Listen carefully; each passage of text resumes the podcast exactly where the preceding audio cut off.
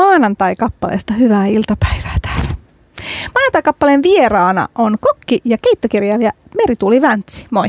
Moikka ja ihana olla täällä, Aniko. No tää studiohan on sulle tuttu, että sä oot täällä ollut ihan tekijän ominaisuudessakin. Olen joo, oli aika ihana palata tänne. Siitä on varmaan tietysti kaksi vuotta, kun mä oon ollut täällä Pipsan kanssa tekemässä ohjelmaa. Meidän tauko on venynyt aivan liian pitkäksi ja ikävä olisi takas näihin hommiin kanssa. Tää on kivoja. Hei, tota, sä oot nuori ihminen, niin sulla on pitkä ura edessä. Voi mutta... kiitos, emme nuori ole. Mutta tota... Sä oot myös tehnyt tosi paljon kaikenlaista, niin jos kaivaudutaan sun menneisyyteen ja tota, lähdetään ensin siitä, että tota, mitä sä haluat, mikä sun lapsuuden ammattihaave oli?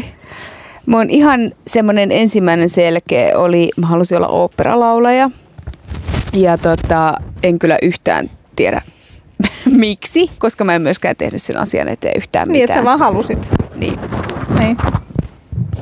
Mä rahisotan tässä mikrofonia. Anteeksi kaikille kuulijoille. Selkeästi tauko on ollut aivan liian pitkä, kun mä en muista, miten, miten näitä hommia tehdään. Noniin. Niin, niin oopperalaulaja. Mm. Joo, mutta kai se liittyi siihen, että, että se vaikutti kiehtovalta sellainen pompöösi esiintyminen isojen yleisöjen edessä. Ähm, ja sitten joku taiteilija. Siis mulla oli jotenkin vaan tämmöinen yleinen haave, että mä haluan asua Etelä-Euroopassa sen kartanossa ja mulla on kaftaani päällä ja jotenkin kaikki se sellainen niin kuin semmoinen iso, iso grandiösi elämä äm, eksentrikkona. Kiehtoo siis edelleenkin, mutta en mä oikeasti viihdy isojen yleisöjen edessä, että, no että siinä kohtaa. No sä oot kuitenkin tavallaan aloittanut, tai siis ainakin tulee tunnetuksi tullut, sanotaan ensimmäisen kerran Muun T V:llä. Joo, kyllä. Siitä on vähän sellainen tietää, tietää aikaa, mutta niin. tota, kerro vähän siitä, mit, miten sä sinne päädyit? No mä päädyin sinne vahingossa. Ei, mulla ei tosiaan oikeasti sitten, kun mä siitä kahdeksanvuotiaasta vähän kasvoin isommaksi, niin ole ollut koskaan haaveena mitenkään esiintyminen. Mutta tota, mä päädyin Muun T V:llä vähän sattuman kautta, että meidän kaveriporukassa oli ihmisiä, jotka oli siellä töissä. Ja sitten koska mä kävin, on tykännyt aina konemusiikista edelleenkin, siitä pidän kovasti. Ää, tosin en ole kyllä bileissä, en ole varmaan kaksikymmentä vuoteen Eikä käydä. Ole. Eihän no, niitä ole niitä no bileitä. Ei niitä enää ole ja jos mä nyt menisin teknobileisiin, niin mä kyllä tuntisin itseni todella todella vanhaksi. Mutta tota, äm, joo, oli, oltiin niinku samassa kaveriporukassa ja ne oli sitä mieltä, että mun pitää ehdottomasti nyt hakea juontajaksi nousuohjelmaan. Ja kyllähän mä olin siis, mä oon käynyt Kallion lukion, joten sitä kautta tavallaan se semmoinen niinku esiintyminen, mm-hmm. videoiden teko ja tollainen niinku vähän mm-hmm. artsuilu on ollut aina veressä ja on aina sitä halunnut jollain tavalla, tavalla tehdä. Niin, niin se ei tuntunut yhtään niinku luonnottomalta olla sitten kameran edessä mm-hmm. ja puhua aiheesta, josta mä tiesin ja jota mä rakastin ja kävin paljon bileissä ja olin kiinnostunut D J-kulttuurista ja eritoten musiikin tuottamisesta, koska kaveripiirissä oli myös paljon muusikoita.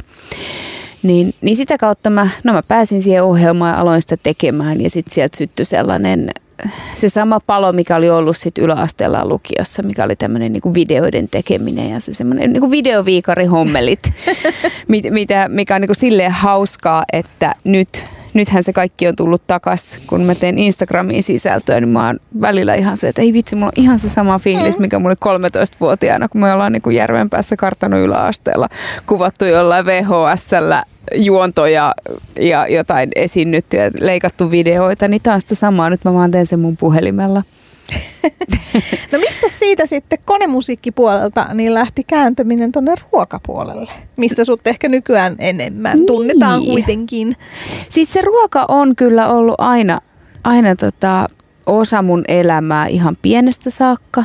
Ja, ja kyllä kokinkin ammatti oli jossain vaiheessa haaveena yläasteella. Mutta tota, äh, mä en edes tiedä miten...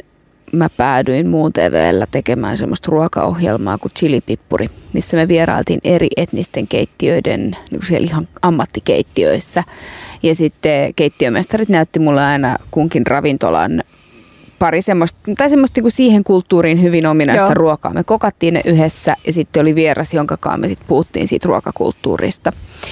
Ja jotenkin siellä mä pääsin näkemään, miltä näyttää oikeasti ammattikeittiössä. Ja kun mä näin esimerkiksi Saslikissa ne, ne liemikattilat, ne semmoiset sata kaksikymmentä litran kattilat, jotka pörisi siellä koko ajan. Mä näin, kuinka lihalientä tehdään ja, ja miten niitä ruokia oikeasti valmistetaan eri tavalla kuin kotikeittiössä, mikä oli mulle jo tuttu, niin jotenkin sieltä se syttyi se, se palo ja, ja, tota, ja varmaan sitten myös osittain se semmoinen kotibileiden ja jatkojen hostaaminen niin on ollut kanssa aina verissä. Ja tota, kai se ehkä ruuassa on se, mikä mun mielestä siinä on ihanaa ja mihin, mikä niinku, miksi se sopii mulle on, että se on, se on luovaa, mutta se on myös vähän matemaattista. Ää, ja se on nopeeta. Mä oon hyvin kärsimätön ihminen. Mä oon myös opiskellut vaatesuunnittelua ja siellä piti jonkun verran ommella myöskin. Ja mä en kestänyt ollenkaan sitä, että mä en niin kuin tunnissa saa sitä asiaa valmiiksi. Eritoten, jos tuli virheitä ja sun pitää peruuttaa ja purkaa mm-hmm. ja lähteä tekemään uudestaan, niin mulla meni niin kuin totaalisesti siinä kohtaa kuppinurin. Ruoassa sä näet tosi nopeasti sen niin kuin lopputuloksen ja pääset heti maistamaan sitä. Ja vaikka samana päivänä aloittamaan joku uuden projektin. Niin, eikö ruuassa kuitenkin niin kuin on myös se, että sä tavallaan pystyt ikään kuin soveltaa paljon enemmän mm. kuin esimerkiksi vaatesuunnittelussa tai vaatteiden opetuksessa. Ja sitten sä pystyt tavallaan korjaamaan niin. jonkin verran ainakin. Kyllä, joo. Ja sitten sit siinä on mukana kemiaa, siinä on mukana maantiedettä ja ruokakulttuureja. Tavallaan kaikki niitä asioita, mitkä, mu, mitkä mua on aina kiinnostanut. Ja, ja, tota, ja just se, että se on myös sellainen matka, mikä ei koskaan lopu. Et mä voin ikuisesti opiskella ruokaa. Aina löytyy jotain, mitä mä en ole vielä kokeillut ja mitä mulla on sille to-do-listalla, että mä haluan oppia seuraavaksi. Niin tota, se on sellainen ikuinen matka. Mun mielestä vähän sama kuin viini tai musiikki. Mm. Sä löydät jonkun vaikka jazz-trumpetistin, josta sä tykkäät. Sitten sä katsot, että millä muilla levyillä se on ollut mukana. Sitten sä löydätkin jonkun pianisti, josta sä tykkäät. Sitten sä katsot, no kuka on tuottanut nämä levyt. Sitten sä alat seuraamaan sitä tuottajaa ja sitten sä yhtäkkiä löydät taas ihan uusia genrejä tai maailmoita. Niin mun mielestä ruuassa on paljon samaa. Että vaikka rakastuu johonkin raaka-aineisiin ja yhtäkkiä tajuaa, että sitä käytetään sekä Aasiassa että Meksikossa. Ja sitten sä lähdet tutkimaan, että mi- miten se on päätynyt Meksikoon Aasiasta ja sitten sä yhtäkkiä luetkin historiaa. Ja se, on, se on tosi kiehtovaa ja ihmiselle, joka kyllästyy helposti ja nopeasti, niin siksi ruoka on täydellinen työ ja ala. No kerro hei vähän, Merituuli Väntsi, että mitä kaikkea sä oot tehnyt ruoan alalla? No ehkä ensimmäisen Ensimmäisiä juttuja, missä mä oon saanut ihan rahaa työkseni ruuasta, niin on, mm. no okei, okay, mä oon ollut Kotipizzassa töissä ensin ja sit mä oon ollut kahviloissa ja baareissa Helsingissä. Mutta tota, sit mä oon myös alkanut tekemään, mä aloin tekemään elokuva tai mainoselokuva cateringia, eli tein voileipiä ja keitin kahvia kuvauksissa. Eli mulla on, mä oon tehnyt sitä ihan hurjan paljon, siis satoja työtunteja, satoja kuvauspäiviä ollut siellä roudaamassa voileipiä metsään, roudaamassa voileipiä pois metsästä ja seuraavaksi jonnekin ostoskeskuksen kellariin tai ruokakauppaan yhdeltä yöllä, koska kaikki ruokamainokset kuvataan silloin, kun kaupat on tietenkin kiinni mm. ja ne on yökuvauksia. Et sitä mä oon tehnyt tosi paljon ja se on niinku sellainen, siinä kohtaa mä aloin niinku saamaan elantoni niinku oikeasti siitä, että mä itse teen ruokaa ihmisille.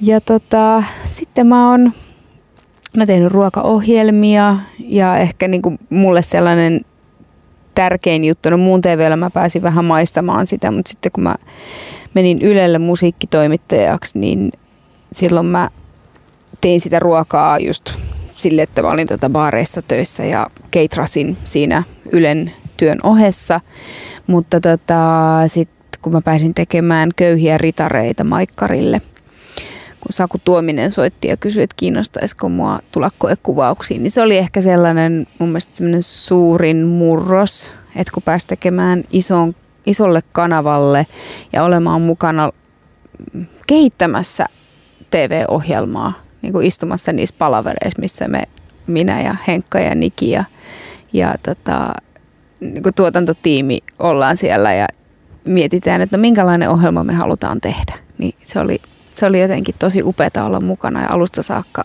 kehittämässä sitä ja ehkä, ehkä siinä sai myös semmoista itsevarmuutta siitä, että, että mitäs mä oon ollut silloin kaksikymmentäkuusi, että vitsi, että no mä oon jo tehnyt kuusi vuotta telkkaria, että ehkä mulla on ihan niin kuin hyviä ajatuksia siitä, että miten tätä hommaa tehdään. No sitten sen jälkeenhän sä oot tietysti sä oot ollut siis monessa erilaisessa niin kuin T V-ohjelmassa, mm. hyvin konsepteiltaankin erilaisissa. Kyllä. Sä oot ollut tota, Huvilla ja Huusissa ja Joo. Junior MasterChefissä ja sitten tota, Neljän tähden illallisessakin oot ollut kommentoijakokkina Joo, ja tota, muuta, että hyvin erityyppisiä. Mm. Mutta kyllä niitä kaikkia kuitenkin sit yhdistää lopulta se ruoka jollain tavalla. Et mä oon onnellinen ja, ja tota, tosi kiitollinen siitä, että mä saan työkseni, äm, että tavallaan mun työssä yhdistyy kaikki ne asiat, mitä mä, mistä mä oon ollut kiinnostunut ja mitä mä oon harrastanut niin kuin about yläasteikäisestä saakka. Et se on...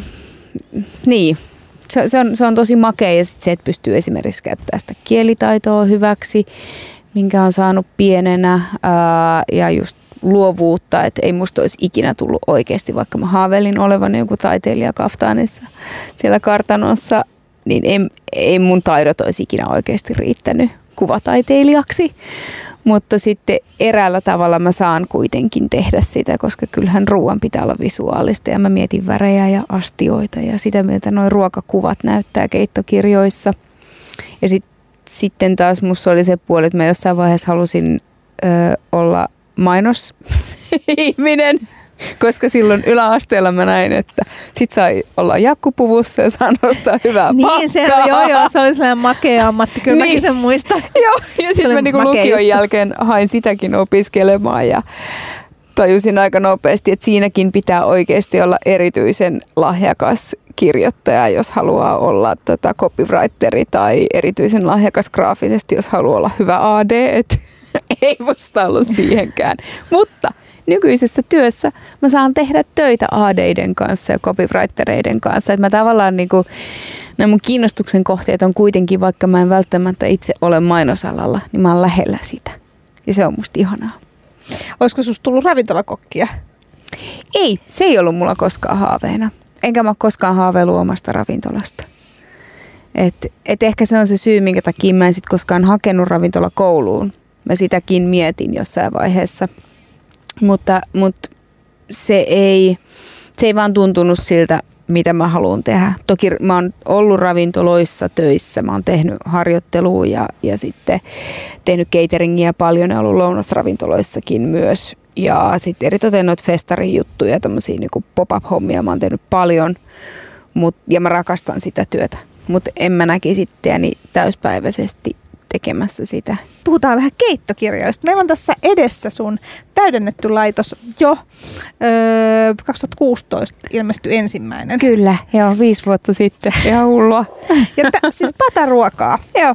Ja tää on tota noin hirveän monella mun ystävällä kotona tämä kirja. Ja nyt Jot- sinulla ja myös. Ja nyt minullakin. Ja tota... Öö, toki mulla on ollut siis tämä ensimmäinen versio, mutta mä oon antanut tämän ex-Anopille, joka sitä kadehti silloin. Mm. Mutta tota, ja mä oon kokannutkin tästä itse asiassa aika monta. No annosta. Kiva kuulla. Tuota, oot sä testannut mun gulassia, koska mä mietin sinua, kun mä tein mm. sitä gulassireseptiä, että soitanko mä sulle ja kysyn niin kuin sun vinkit siihen. Ja mä mietin sua uudestaan nyt, kun mä tein sitä gulassia tuossa yksi päivä tuota, työkavereille tuota, E. Alströmillä. Sitten mä mietin silloin, että vitsi, että kun se gulassi on semmoinen ruoka, mitä me ollaan syöty kahdeksankymmentäluvulta saakka. Mun mm. faija teki sen aina ja sitten oli semmoinen yksi ravintola, mihin me mentiin ja mä tilasin aina siellä gulassin, koska se oli niinku erilainen, mm. mutta sekin älyttömän hyvä.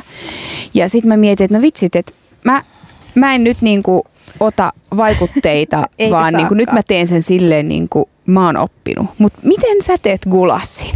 No siis gulassihan on sellainen vähän kuin karjalanpaisti niin kuin Suomessa. Niin gulassi on samanlainen Unkarissa. Et se on tavallaan, että jokaisella on vähän niin kuin just oma versio. Mm. Et meidänkin perheessä löytyy tosi montaa eri versiota. Ja sen mm. takia mäkin olen vähän sitä mieltä, että joo, että mun blogissa on esimerkiksi kansatieteellisesti alkuperäinen versio, kun meidän äiti on kansatieteilijä. Joo. Mutta siis tavallaan just se, että, että se on...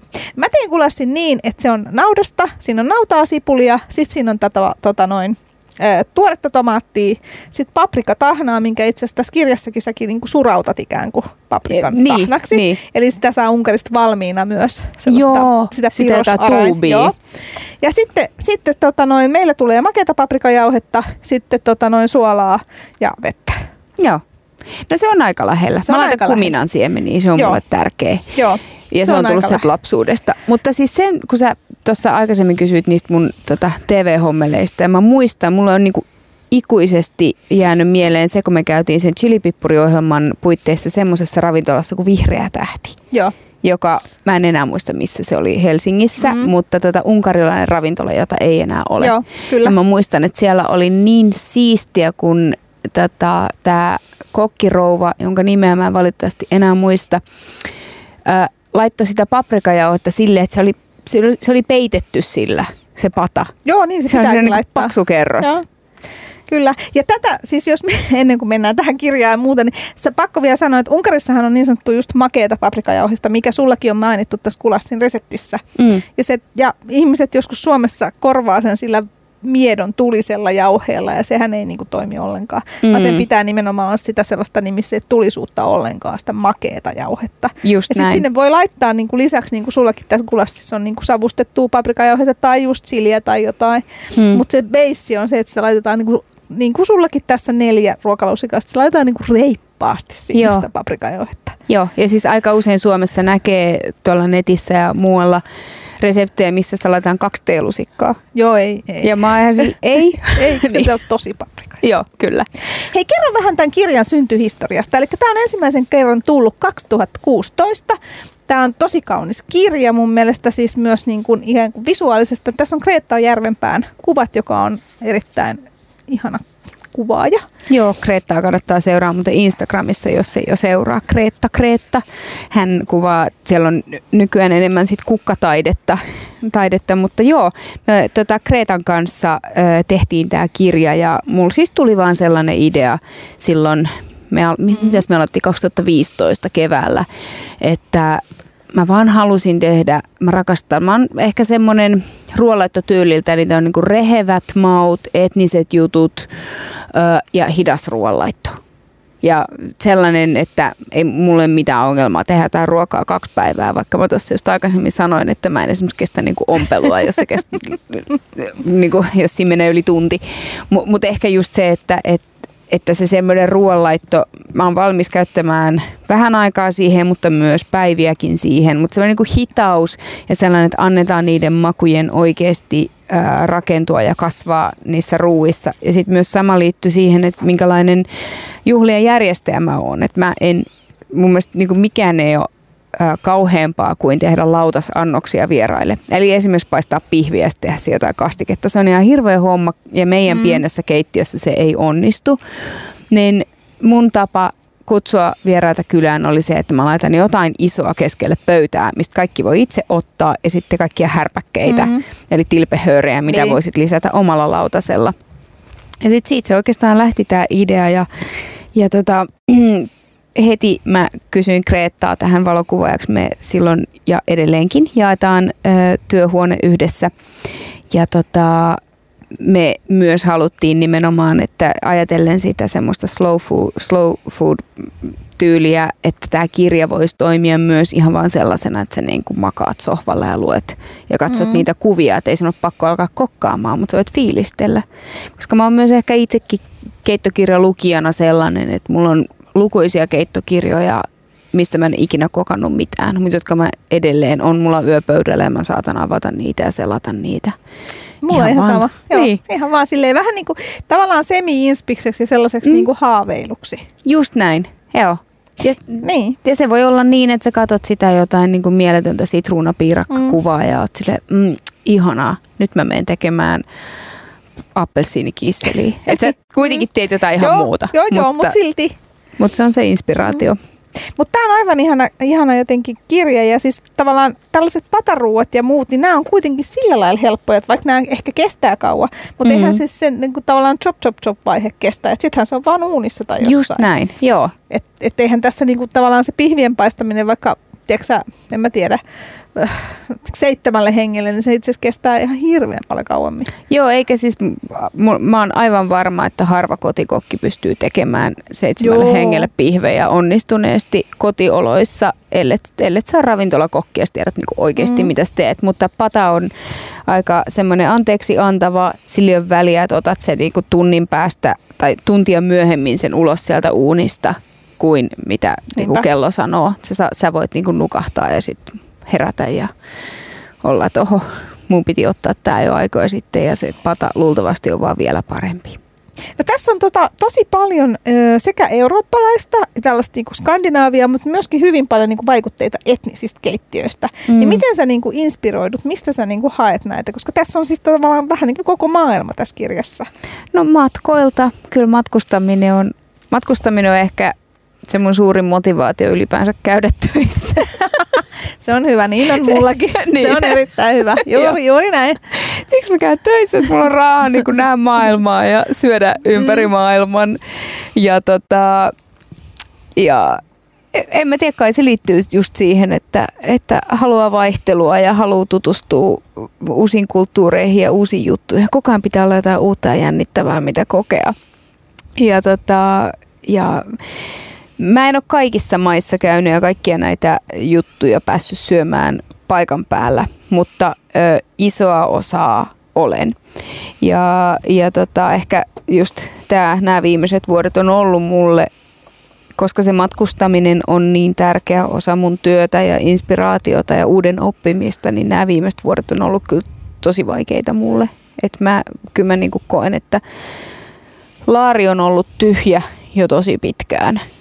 Ja tota, siksi uutta keittokirjaa ei ole tulossa ennen kuin maailma taas aukeaa ja pääsee, pääsee kokemaan uusia juttuja tuonne maailmalle. Mutta tämäkin on tämä pataruokaa, tämä on täydennetty laitos kuitenkin. Mm. Eli tässähän on uuttakin. Tässä on uutta, mutta se johtuu myös siitä, että keittokirjan tekeminen on niin pitkä prosessi, että siinä hetkenä, kun se tulee ulos painosta, niin sä tiedät jo, että mitä siinä olisi pitänyt olla. Ja muutama näistä uusista resepteistä on, on sellainen, että, että saman tien mä tajusin, että ei vitsi nyt, miksi mä en ollenkaan. Esimerkiksi toi lampaanpotka-resepti, mikä, mm-hmm. minkä mä laitoin nyt tähän, niin sehän nyt on ihan selkeä, että kyllähän pata... ruokakeittokirjassa pitää olla yksi tämmöinen lampaanpotkaresepti, koska niitä saa helposti aika monesta ruokakaupasta ja jos ei muuta, niin lihatiskiltä helposti tilaamalla. Ja ne on semmoinen mun mielestä hirveän hyvä matalan kynnyksen tämmöinen pitkään kypsyttävä liha. Jos ei ole hirveästi kokannut sellaisia, niin kannattaa ostaa sitten vaikka pääsiäiseksi lampaanpotkat ja laittaa ne tällä mun siskon reseptillä ää, pataan tulemaan. Niin se oli sellainen, mistä mä olin ihan silleen, että miksi ei ole täällä. Sitten toinen oli tota, gumbo, mitä mä oon tehnyt ja oon päässyt syömään sitä New Orleansissa ja myöskin kehi- niinku pariin otteeseen kokkaamaan niinku, aidosti joko niinku New Orleansilaisen ihmisen kanssa tai sitten ihan paikan päälle. Niin se gumbo oli sellainen, että kun mä kysyin ihmisiltä keväällä mun seuraajilta, että mitä reseptejä he kaipaa ja sitten joku laittoi gumbo. Sitten mä tajusin, että ei vitsi. Sehän on mulla takataskussa. Mä en ole vaan muistanut siitä, kun mä tein tätä kirjaa. Kerro hei, kaikki ei varmaan tiedä, mikä on gumbo, Merituuli Väntsi. Gumbo on äh, tämmöinen tota, perinteinen ja nimenomaan New Orleansin alu, alueen perinneruoka, johon kuten gulassissa, niin jokaisella perheellä on oma tapansa valmistaa sitä, mutta siihen tulee lihaa. Ja usein lihaa sekä äyriäisiä, eli voi laittaa sekä rapua että kanaa tai sitten pelkkää kanaa, jänistä, harvemmin punaista lihaa, mutta myös sellaisiakin versioita on. Tai sitten on täysin pelkkiä äyriäis ää, tota, gumboja. Ja se on semmoista niinku ruskeata, aika liejun näköistä, että ei mikään kaunis ruoka, mutta hyvin perinteinen. Ja se on niinku sekoitus, sekoitus New Orleansiin ää, tota, sekä niinku orjien ruokakulttuuria että kaikkien niinku sinne eri et, niinku omia etnisiä tätä mausteitaan sinne tuoneiden kulttuurien tällainen niinku melting pot ruoka. Ja köyhän miehen ruoka, että siihen pataan laitetaan ihan mitä about kaapista löytyy, mutta se mikä tekee gumbosta gumbon on se, että siinä käytetään ruusuurustetta, joka on siis periaatteessa sama kuin meidän ruskean kastikkeen tekniikka, että sä niin kuin no, kypsennet te, vehnäjauhoja niin, siis rasvassa. Niin. Eli periaatteessa paahdat vehnäjauhoja hetken rasvassa. Kyllä, paitsi, ilman, että ne ei saa rusket. Juuri rusket, näin, niin paitsi ruskis. Ruun pitää ruskistua. Ai sen pitää ruskistua. Sen pitää, ja siis sitä voi jopa keittää kaksi tuntia ja se on kuulemma semmoinen tota, etelä, eteläisen keittiön taidon näyte, että kuinka ruskeaksi sä sun ruun uskallat ruskistaa. Ja sen takia, koska se mulla on niin vaikea. Paljon sanottavaa tästä kumposta, niin mä oon tota pyhittänyt sille kirjasta ö, yhteensä kuusi sivua, koska myös ruusta piti kertoa. Ja, ja Joo, tota... täällä on tosiaan paljon. Ja, ja se on oikeasti tosi vaikea. Mm. Sen mä sanon ihan suoraan, Unkarissa nimittäin tehdään myös. Niin kuin, että siellä vähän, mutta ne pitää taas ne vehnäjauhot olla just sellaiset tavallaan tasan ö, pa, ö, leivotun leivän kuoren kullankeltaiset. Joo, okei. Okay. Ne ei saa mennä yhtään yli.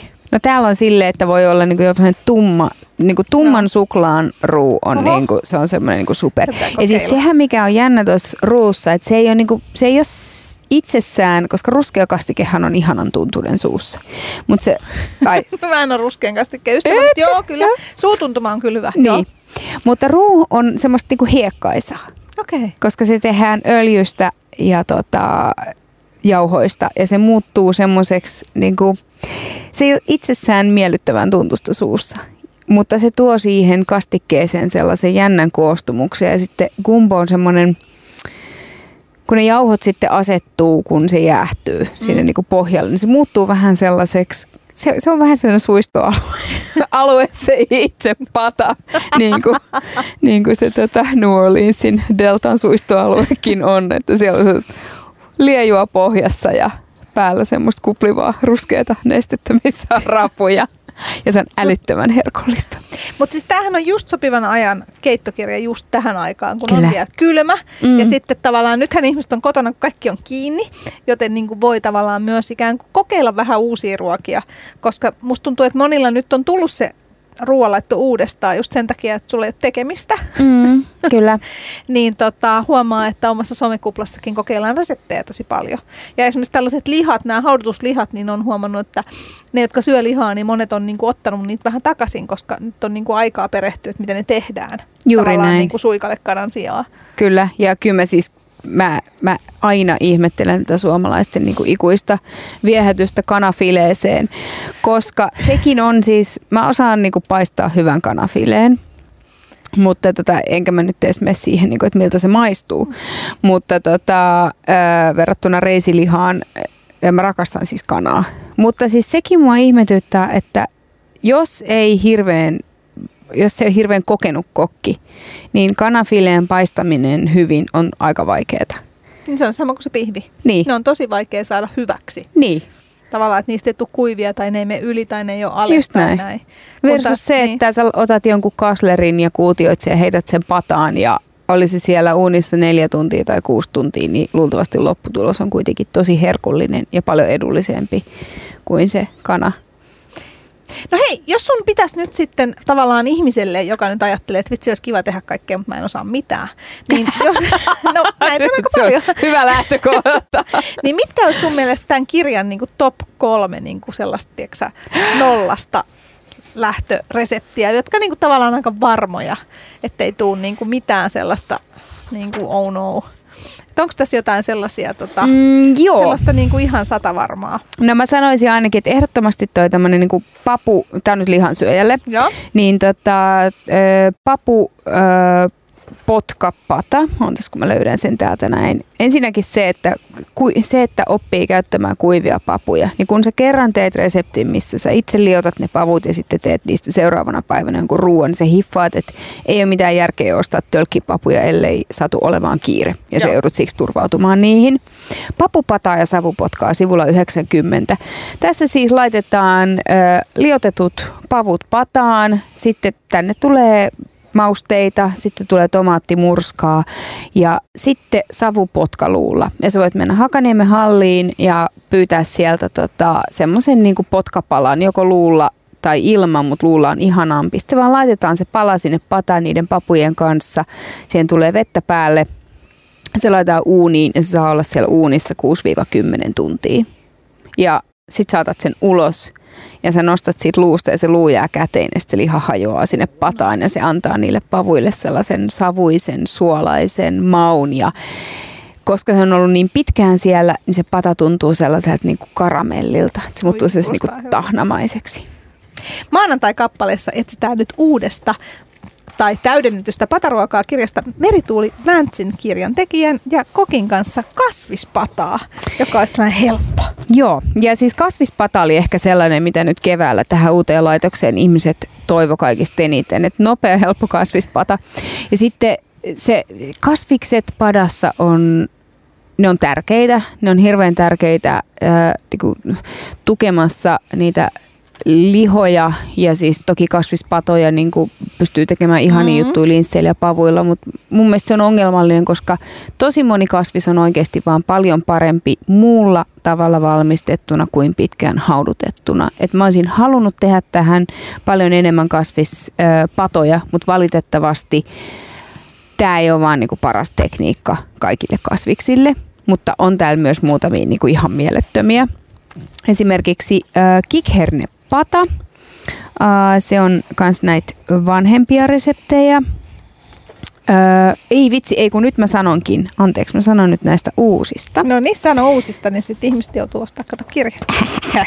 Joo, täällä on siis sellainen bataattipata, öö, joka on, öö, itse asiassa mä oon tämän bongannut Kim Mikkolalta ja kysyin luvan, että saanko mä tehdä sen tähän tota, keittokirjaan. Ja tota, tää bataattipata on tämmönen, että se haudutetaan, ö, syntyy aika nopeasti, mutta bataatti on niitä raaka-aineita, jotka ei muutu pierun makuisiksi, kun niitä hauduttaa mm-hmm. pitkään, toisin kuin lähes melkein kaikki Vaikka muut juurekset. Mm-hmm. Niin tota, tää bataattipata on ihana ja tässä on pientä aasialaista vibaa.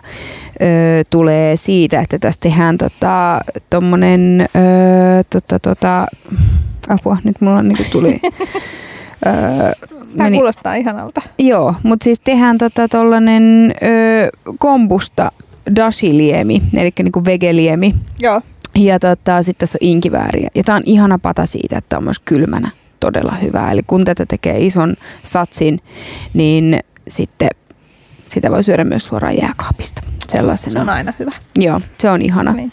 Mutta joo, toi no. vegejuttu on niinku, ja sit, sit myös mä halusin, mä en ole sitä nyt tähän kirjaa eri, erityisesti avannut, mutta sit, sit myös se, että tekee niinku sen eron siinä, että että tää on patakeittokirja pitkään haudutettavista mm. ruuista, mutta tämä ei ole keittokirja kaikelle, mitä sä voit tehdä padassa. Et kyllähän padassa voi tehdä nopeasti jonkun tosi niin, nopean vegeruuan, mutta se ei tee siitä pataruokaa niin kuin mun, mm, mun tota, kirjojen mukaan. Ja siksi tässä ei ole nopeita pataruokia, koska tämä on hitaan ja viipyilevän ja nautiskelevan ruoanlaiton keittokirja, eikä nopeiden arkiratkaisuiden kirja. Otetaan viimeiseksi hei vielä tota, joku haastava. Mikä, näistä on, mikä sun mielestä näistä on sellainen vähän haastavampi? Onko täällä jotain sellaista? Öö, no ehkä siis mun kaikista eniten valmistava, tai se missä on eniten läiskiä himassa, niin on toi birria. Ja se on siksi, ja tämän mä teen tota naudan ripseistä, ja se on siksi haastava, että ensinnäkin joutuu hommaan ne naudan ripsit öö, lihakaupasta, eli niitä ei nyt löydy ihan tuosta noin vaan kaupan hyllystä, mm-hmm. mutta kaupastakin saa kuvan tilaa etukäteen, niin mikä tahansa lihatiskillinen ruokakauppa saa tilattua ihmisille ihan mitä tahansa lihaa ne haluaa. Mutta sitten myös se, että tässä käytetään noita meksikolaisia chilejä. Ja se mikä on ihanaa on se, että tämä birria on näitä vanhoja reseptejä, jotka, joka, jonka mä oon julkaissut jo kaksituhattakuusitoista. Silloin ei ollut Suomessa vielä meksikolaisia kauppoja. Mä roudasin ne chilit ulkomailta tai tilasin netistä. Ja nythän meillä on nykyään ö, muutamiakin meksikolaisia kauppoja. Esimerkiksi Hakaniemessä Dostecolotes, josta voi ostaa nämä aidot mm. kuivat meksikolaiset chilit. Ja sitten tässä, tässä on niinku tavallaan paljon sitä semmoista valmistelevaa työtä, että niitä kamoja ei vaan heitetä sinne pataan ja laiteta kanta päälle ja sitten uuniin. Mutta tämä on todella hyvä resepti, vaikka itse sanonkin niin, ja, ja tota, tosi antoisa sitten, kun ryhtyy sen valmistamiseen. Eli tänään on maanantai-kappaleessa juteltu Merituuli Väntsin kanssa vähän urasta ja ruuasta yleisesti, mutta myös pataruokaa kirjasta, joka on tullut täydellinen täydennettynä laitoksena nyt sitten tänä viime vuonna, anteeksi, koska nythän on taas kaksituhattakaksikymmentäkaksi. Niin, totta. No kuukausi sitten. Niin. Kerro hei, missä sua voi seurata? Jos ihmiset haluaa seurata sua, niin missä sua voi seurata? No kannattaa seurata mua Instagramissa at Merituuli Väntsi. Äh, siellä mä jaan reseptejä ja teen myös kokkausvideoita omaksi huvikseni ja siksi, että mun sisäinen videoviikari haluaa, että mä teen niitä. Se on musta kivaa jakaa sitä kaikkea tietoa siellä, ainakin tällä hetkellä.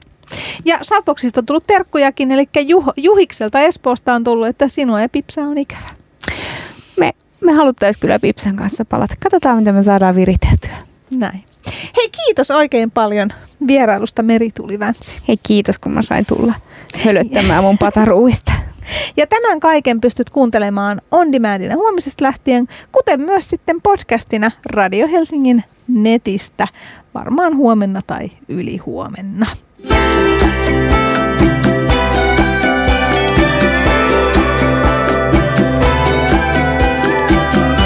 You are among friends. Radio Helsinki.